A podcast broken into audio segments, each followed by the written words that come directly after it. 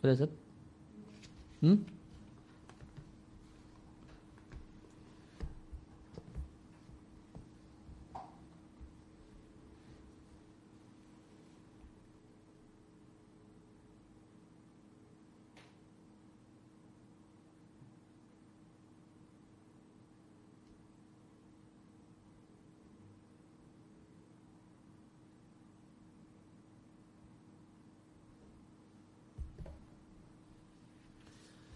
Alhamdulillah wassalatu wassalamu ala rasulillah wa ala alihi wa sahbihi wa man tabi'ahum bi ihsanin ila yaumiddin amma ba'd.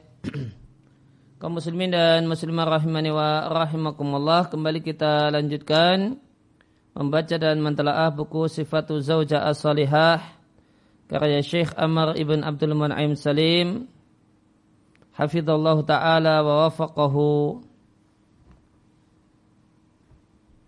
Kita masuk pada uh, kita masuk pada halaman tiga puluh tujuh. Bahasanya di antara kriteria wanita yang selayaknya dipilih oleh seorang laki-laki yang hendak serius menikah ya, adalah as-sa'inatus syarifah. Ya, wanita yang menjaga diri dan wanita yang terhormat. Ya.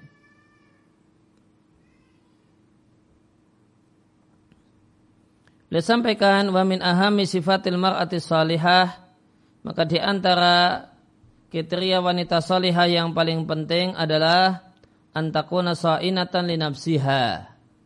Dia adalah seorang wanita yang mampu dan kuat untuk menjaga diri. Hafidhatan li farjiha. Dan dia adalah wanita yang menjaga kemaluannya. Aminatan ala irdiha, sehingga dia adalah wanita yang ya, ya, yang amanah berkenaan dengan kehormatan dan nama baiknya. Ya, tidak dia kotori kehormatannya biharami dengan perbuatan yang haram yaitu zina. Dan dia tidak robek kehormatannya bikabiratin dengan dosa besar yaitu zina. Sebagaimana firman Allah Ta'ala, laki-laki yang berzina tidaklah berhubungan badan kecuali dengan wanita yang berzina atau wanita musyrikah, wanita musyrik. Dan perempuan yang berzina tidaklah berhubungan badan atau menikah kecuali dengan lelaki yang berzina dan atau lelaki musyrik. Wa hurima dzalika 'alal mu'minin. Dan hal tersebut diharamkan atas orang-orang yang beriman. Maka tidak boleh bagi seorang lelaki muslim yang antusias untuk ala dinihi, baiknya agamanya, dan dia adalah lelaki yang al-mulazimi li ta'ati rabbihi, yang senantiasa taat kepada Rabbnya, tidaklah pantas baginya, ya, tidak boleh baginya dan haram baginya ayat zawaja, menikah min imra'atin bariyin, dari perempuan pelacur, au man fi hukmiha minan nisa, atau wanita yang teranggap ya, demikian, yaitu wanita yang ya, yaitu wanita pezina. Maka yang dimaksud dengan pelacur adalah eh, perempuan yang ya, menjadikan zina sebagai profesinya dan sumber pendapatannya, itu imra'atin bariyin. Dan yang dimaksud dengan manfi hukmiha minan nisa, dan wanita yang teranggap semisal itu adalah wanita yang dia bukanlah uh, pelacur profesional. Ya, dalam pengertian yang menjadikan zina dan melacur sebagai profesi, namun dia adalah wanita yang ya, telah ternoda kehormatannya dengan berzina dan belum ada nampak tanda-tanda kuat kalau dia serius bertobat. Meskipun zinanya ini baru uh, sekali dan itu sudah lima tahun atau sepuluh tahun yang lewat, Selama belum ada uh, tanda dan indikator kalau dia serius bertobat, maka statusnya adalah manfi hukmiha minan nisa'i. Hendaknya seorang lelaki yang senantiasa taat kepada Allah memilih untuk ya, nutfahnya, untuk benihnya, untuk air maninya, wadah yang bersih, yang belum pernah dinudai oleh maksiat dan belum pernah dilumuri oleh perbuatan yang hina. Abu Marthad al-Ghanawi radhiyallahu anhu datang menemui Nabi shallallahu alaihi wasallam dan minta izin kepada Nabi untuk menikahi perempuan yang berprofesi sebagai pelacur. Ya. Kanat sadiqatahu fil jahiliyah, dan di masa jahiliyah anak ini menjadi pacarnya, artinya uh, langganan zinanya Abu Marthad al-Ghanawi. Ya. Dia punya kebutuhan biologis, maka sudah langganannya paten hanya sama anak. Tuda'a namanya anak. Maka Nabi shallallahu alaihi wasallam hanya diam. Lantas turunlah firman Allah Ta'ala, perempuan yang berzina tidaklah menikah, tidaklah menikahinya kecuali lelaki yang berzina atau lelaki musyrik. Dan seterusnya. Nabi shallallahu alaihi wasallam lantas memanggil Abu Marthad dan membacakan ayat ini kepadanya. Setelah itu Nabi katakan kepada Abu Marthad al-Ghanawi, janganlah engkau menikahi anak.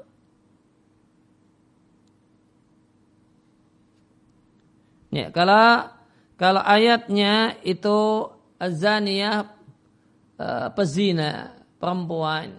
Yang dimaksud dengan pezina perempuan adalah perempuan yang sudah e, pernah berzina meskipun sekali, meskipun sudah lama, selama belum ada tanda-tanda serius bertobat. Sedangkan sebab turunnya ayat ini berkenaan dengan pelacur. Maka jika menikahi perempuan pezina atau perempuan yang pernah berzina namun belum bertobat, itu dilarang, apalagi jika perempuan tersebut adalah pelacur. Maka di antara sekufu yang wajib, ya, di antara sekufu yang wajib adalah sekufu dalam iffah, dalam masalah tidak pernah berzina. Maka lelaki yang tidak pernah berzina hanya sekufu dengan perempuan yang tidak pernah berzina. Dan dia tidak sekufu dengan perempuan yang pernah berzina. Demikian juga sebaliknya. Perempuan baik-baik yang belum pernah berzina hanyalah sekufu dan setara dengan lelaki yang tidak pernah berzina. Maka wanita jenis ini, pelacur, dia telah terbiasa melakukan khianat, bahkan dia tumbuh besar dalam keadaan melakukan sesuatu yang hina. Maka wanita, jika wanita ini adalah pelacur kemudian dinikahi oleh seorang laki-laki, maka famata ghoba anha, maka jika suaminya pergi meninggalkannya, maka suami tidak merasa aman berkenaan dengan kehormatan istrinya.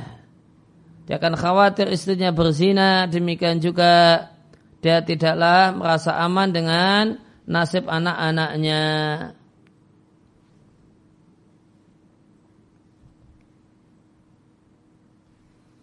Ya, berkenaan dengan hadis Abu Marthad,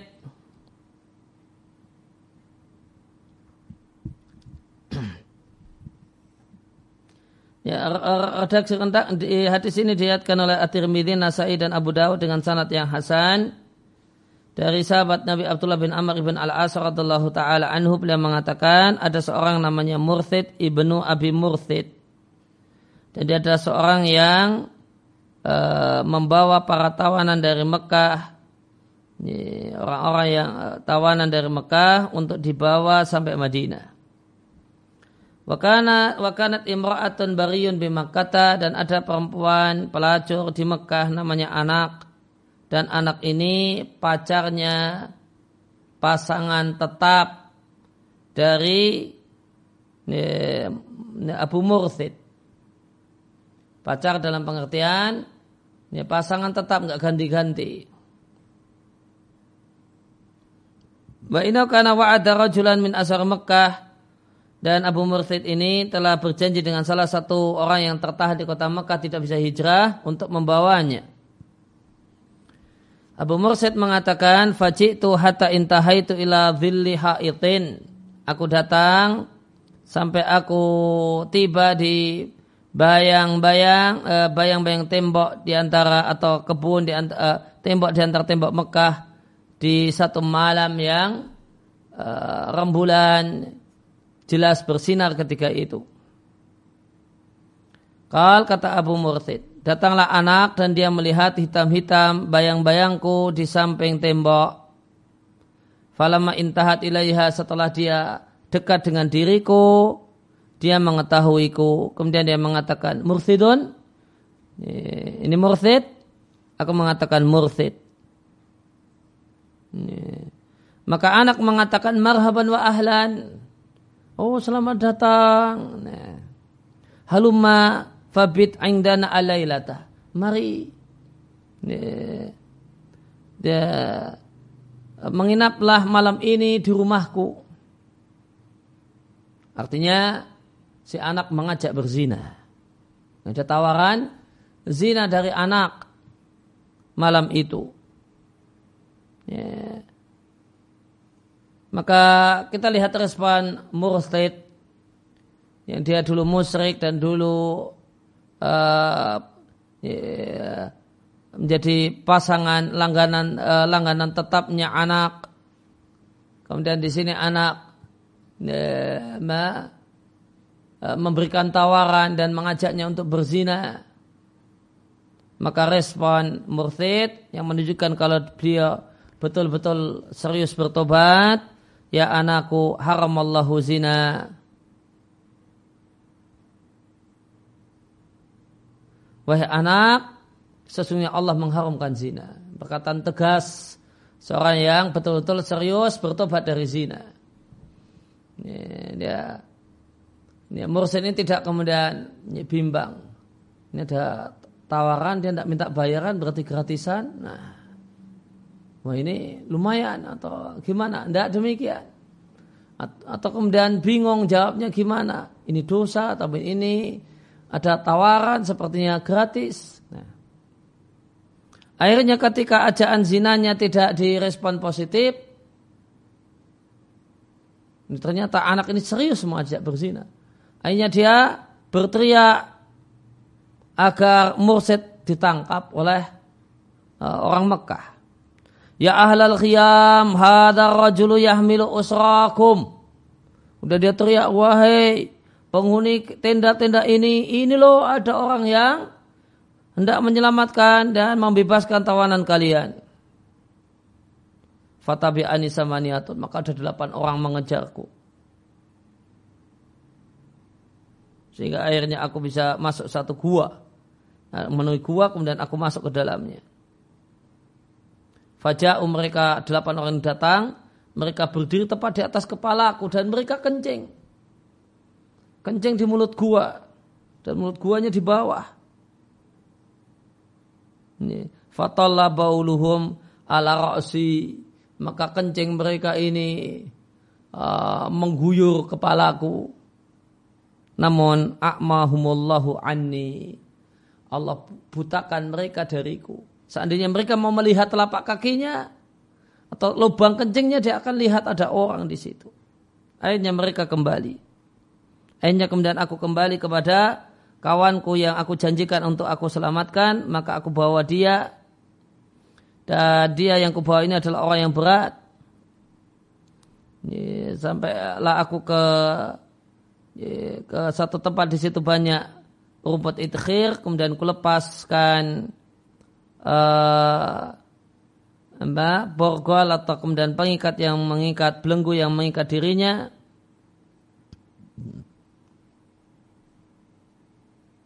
Sampai akhirnya kemudian orang ini setelah itu dibawa sampai Madinah. Setelah sampai Madinah, Rasulullah sallallahu, aku mendatangi Rasulullah sallallahu alaihi wasallam dan mengatakan, "Wahai Rasulullah, bolehkah aku nikah dengan anak?" Fa amsaka Rasulullah sallallahu alaihi wasallam, Rasulullah sallallahu alaihi wasallam diam dan tidak memberikan jawaban apapun kepadaku sedikitpun sampai turunlah surat An-Nur ayat yang ketiga. Maka Rasulullah sallallahu alaihi wasallam kemudian mengatakan, wahai mursid, azani lelaki berzina tidaklah menikah kecuali dengan wanita berzina atau wanita musyrikah. Demikian juga perempuan berzina, perempuan pezina tidaklah dia dinikahi kecuali oleh lelaki pezina atau musyrik. Janganlah engkau nikah dengannya, yaitu dengan anak.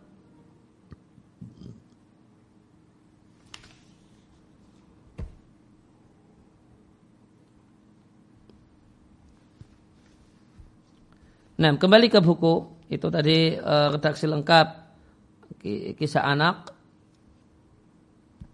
dan mursid.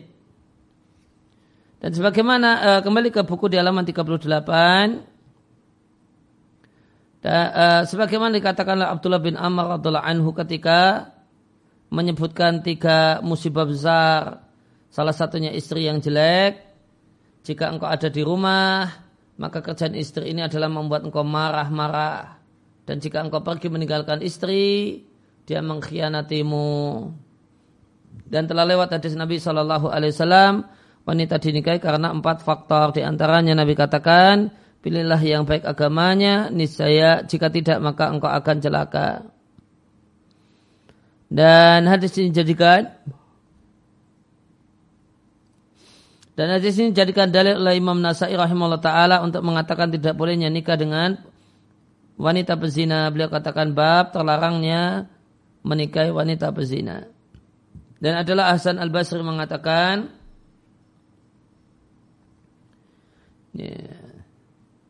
la tahilu musafihatun waladatu khidnin li muslimin. Perempuan yang statusnya dia pelacur atau dia adalah wanita simpanan, wanita yang hanya jadi wanita yang mau berbuat zina namun hanya dengan satu orang saja, maka dua jenis perempuan ini tidaklah halal li muslimin dinikahi oleh laki-laki muslim yang baik-baik.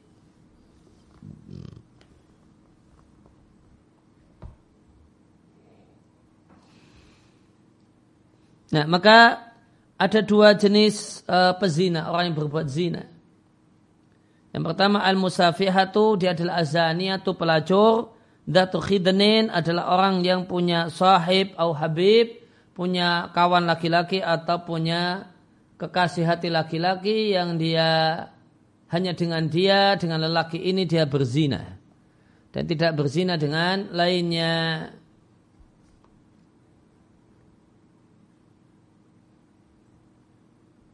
Ya, maka uh, amba zina ya, zina dalam budaya orang Arab jahiliyah itu ada dua macam.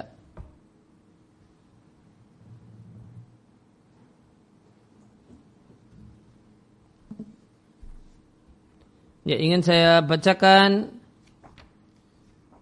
dari tentang hal ini, tentang dua jenis zina, dari Tafsirfatul Qadir karya Syaukani ketika menjelaskan surat An-Nisa ayat yang ke dua puluh lima. Ghairu musafihatin wala mutakhidina akhdan.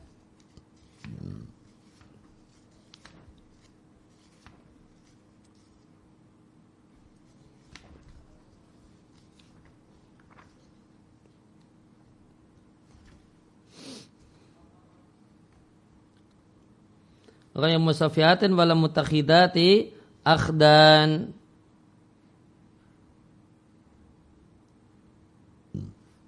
Ya. Uh, kata Syaukani, wa kanatil arabu ta'ibul i'lana bizina. Orang Arab jahiliyah itu menganggap jelek kalau zina terang-terangan. Wala ta'ibu ittikhadal akhdan. Orang tidak menganggap jelek ya, zina dalam pengertian punya perempuan simpanan yang tidak dinikahi sama sekali, cuma kumpul kebu saja. Tsumma rafa'al Islamu jami'a dzalik. Kemudian dua-duanya diharamkan oleh Islam, di antaranya di surat Al-An'am seratus lima puluh satu. Wala taqrabul fawahisha. Janganlah kalian dekati dan lakukan perbuatan keji. madhar minha, baik itu yang terang-terangan, itulah pelacuran, wa mabatan ataupun yang tersembunyi, itulah pacar, itulah selingkuhan, itulah uh, wanita simpanan, itulah pasangan kumpul kebo.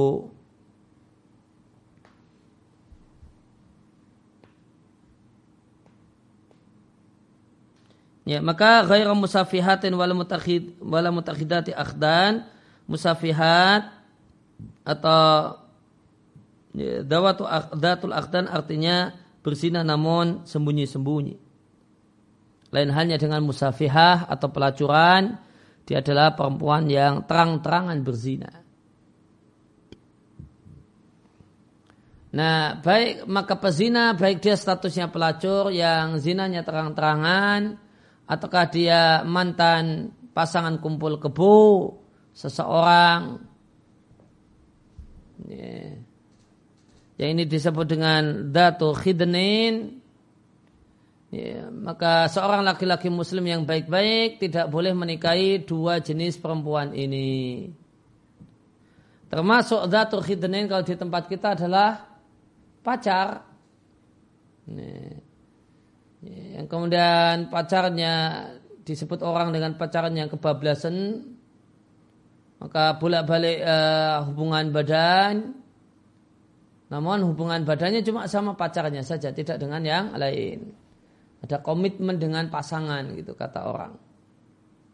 Nah, ini namanya dhatu khidnin. Lelaki yang muslim yang baik-baik yang senantiasa taat kepada Allah Subhanahu wa taala terlarang menikah dengan perempuan seperti ini. Sebagian ulama, kembali ke buku, sebagian ulama membolehkan nikah dengan pezina jika dia telah bertobat dan bagus taubatnya. Sebagian ulama mengatakan cara mengetahui bagus dan tidaknya taubatnya adalah dengan mengetesnya, dengan pura-pura merayunya, merayu dirinya. Jika dia menolak rayuan, berarti tobatnya sudah serius. Dan jika dia masih tergoda dengan rayuan, nah maka dia berarti belum serius bertobat. Dan berkenaan dengan ketentuan ini, penulis buku yang sedang kita bahas berkomentar, saya tidak mengetahui dalil untuk kriteria ini. Betul itu diriwayatkan dari Imam Ahmad.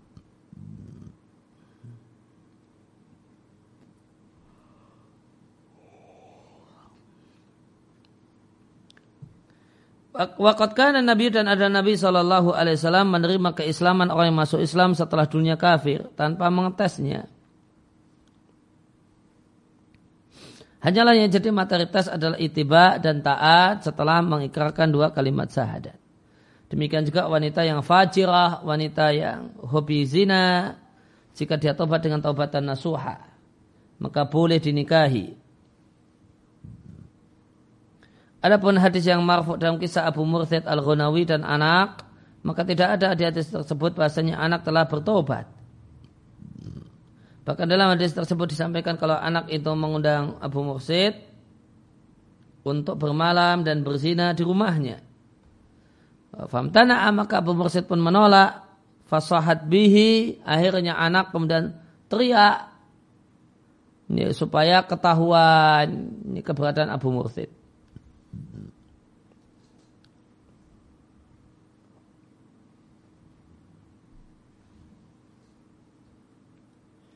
Wal fasl, dan kata putus dalam masalah ini adalah hadis yang sahih dari Sila Ibn Ushayim rahimahullah ta'ala. Beliau mengatakan la ba'sa in kana ta'ibaini, tidaklah mengapa dinikahkan jika keduanya sama-sama bertobat, maka Allah lah yang layak berhak untuk menerima tobat keduanya.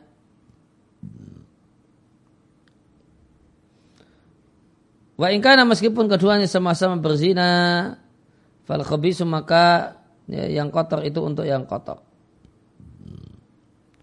Wa alaihi, dan dengan hal ini kita maknai perkataan Ibn Abbas radhiyallahu anhuma yang mengatakan pertamanya adalah zina, kemudian akhirnya adalah nikah. Awalnya haram, kemudian akhirnya halal.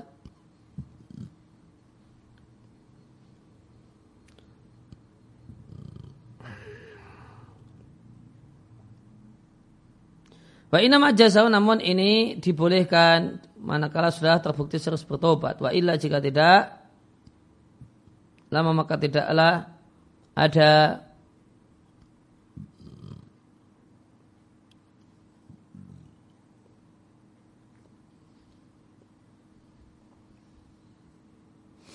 Wa illa jika tidak ada tobat, berarti lama lama azman, tentu berarti tidak memiliki tekad untuk menikah. Wallahu a'lam.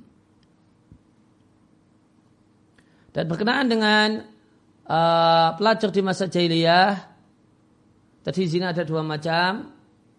Zina terang-terangan itulah pelacuran, kemudian zina sembunyi-sembunyi, dalam bahasa kita uh, perempuan simpanan, pasangan kumpul kebu, dan atau pacar yang kebablasan dalam pacarannya.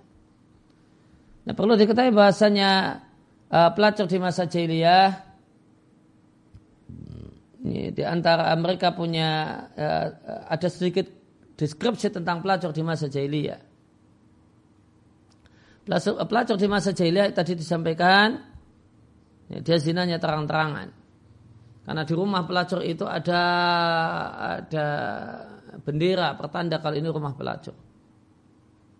Kemudian yang kedua, yang berprofesi pelacur dalam sejarahnya orang Arab hanya budak. Tidak ada wanita merdeka yang berprofesi sebagai pelacur. Maka di kondisi yang katanya modern ini, dalam masalah ini, ya manusia modern lebih jahiliyah daripada orang jahiliyah.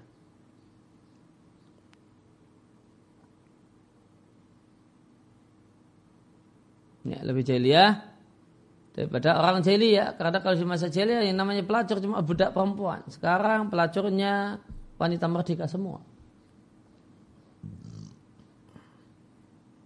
Demikian juga di antara gambaran pelacur di masa silam, sebagaimana Nabi sampaikan, uh, yang uh, pelacur di masa silam itu suka pakai parfum yang wangi, terutama ketika mau lewat di uh, di depan laki-laki. Demikian juga di antara ciri pelacur di masa jahiliyah, jika ketemu laki-laki, maka dia menawarkan jasanya, jasa pelacuran dengan cara berdehem. Ini, kalau dehem, oh ini berarti perempuan, nah, bisa disewa, bisa dipakai. Ya, itu sedikit eh, gambaran tentang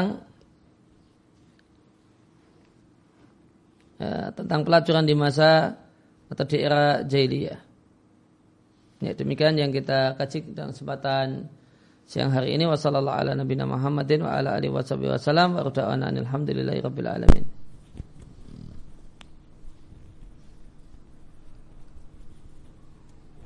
Baik, Ustaz, uh, ada pertanyaan uh, yang sudah masuk yang kami akan bacakan. Ustaz, apakah ketika ta'aruf boleh menanyakan pada calon pasangan apakah pernah pacaran atau pernah berzina?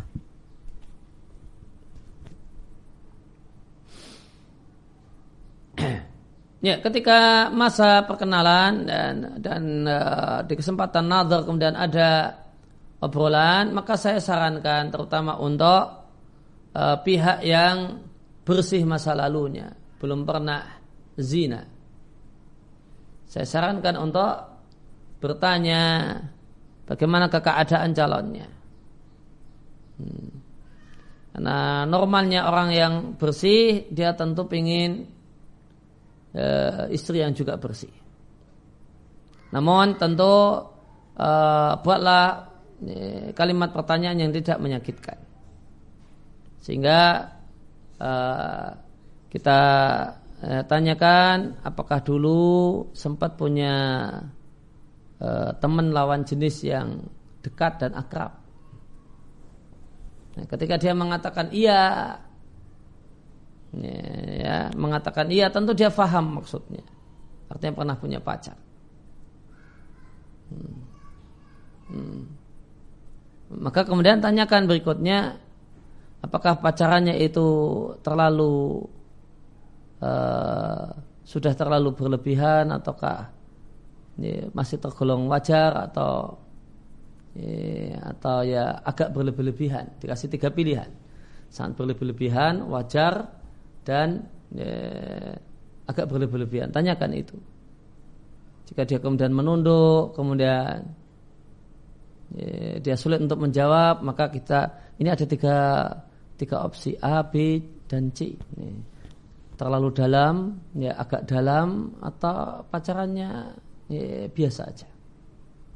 Hmm. Kalau dia jawab mungkin sambil sedih, sambil bahkan menangis, maaf saya pernah terlalu dalam. Nah, ya sudah, tinggal putuskan mau lanjut ataukah tidak gitu. Oh kalau agak dalam, ah, tapi tidak sampai kebablasan, nah, itu artinya ya sudah sampai eh, pergi berdua, gandengan, boleh jadi sampai ciuman dan seterusnya. Ya. Maka monggo di, uh, maka silakan dipertimbangkan mau lanjut ataukah tidak. Nah, baik Ustaz, uh, pertanyaan berikutnya Ustaz. Assalamualaikum warahmatullahi wabarakatuh. Waalaikumsalam warahmatullahi wabarakatuh. Ustaz, ketika sedang proses ta'aruf dengan akhwat, dia wanita soleha, namun menderita penyakit turunan, sebaiknya lanjut atau mencari akhwat lain yang tidak sakit namun juga solehah? Ya, kalau ada pilihan antara solehah namun punya penyakit eh, eh, keturunan, dan yang kedua adalah solehah dan tidak punya penyakit keturunan, ya saya sarankan untuk mengambil pilihan B, ya, solehah dan tidak punya penyakit keturunan. Nah, baik, eh, pertanyaan berikutnya Ustaz. Assalamualaikum warahmatullahi wabarakatuh. Waalaikumsalam warahmatullahi wabarakatuh. Ahsanallahu ilaikum Ustaz. Apakah Amin. hal-hal yang harus dilakukan terkait taubatnya seorang laki-laki atau wanita yang sudah pernah berzina saat pacaran dulu? Ya, tentu yang pokok adalah uh, menyesal, betul-betul menyesal. Yang di antara cirinya adalah bisa menangis ketika mengingat uh, kejadian itu, atau ham, seakan-akan hampir menangis. Uh, kemudian dia adalah orang yang menyadari kemudian kekurangannya sehingga berupaya untuk jor-joran untuk beramal dalam rangka menutupi dosa dan kesalahannya. Ya, dan ini Uh, saya sarankan dimulai dari tekun belajar ilmu agama, kemudian tekun ibadah, sehingga yang pokok adalah menyesal, kemudian tinggalkan bergaul dengan kawan-kawan yang buruk, pindah bergaul dengan kawan-kawan yang baik, kemudian ya, mulai tekun serius belajar ilmu agama dan tekun beribadah kepada Allah Subhanahu wa Ta'ala untuk menebus kesalahan yang telah terjadi dan telah dilakukan. Nah, ya demikian. Subhanaka Allahumma wa bihamdika asyhadu an la ilaha illa anta astaghfiruka wa atubu ilaik.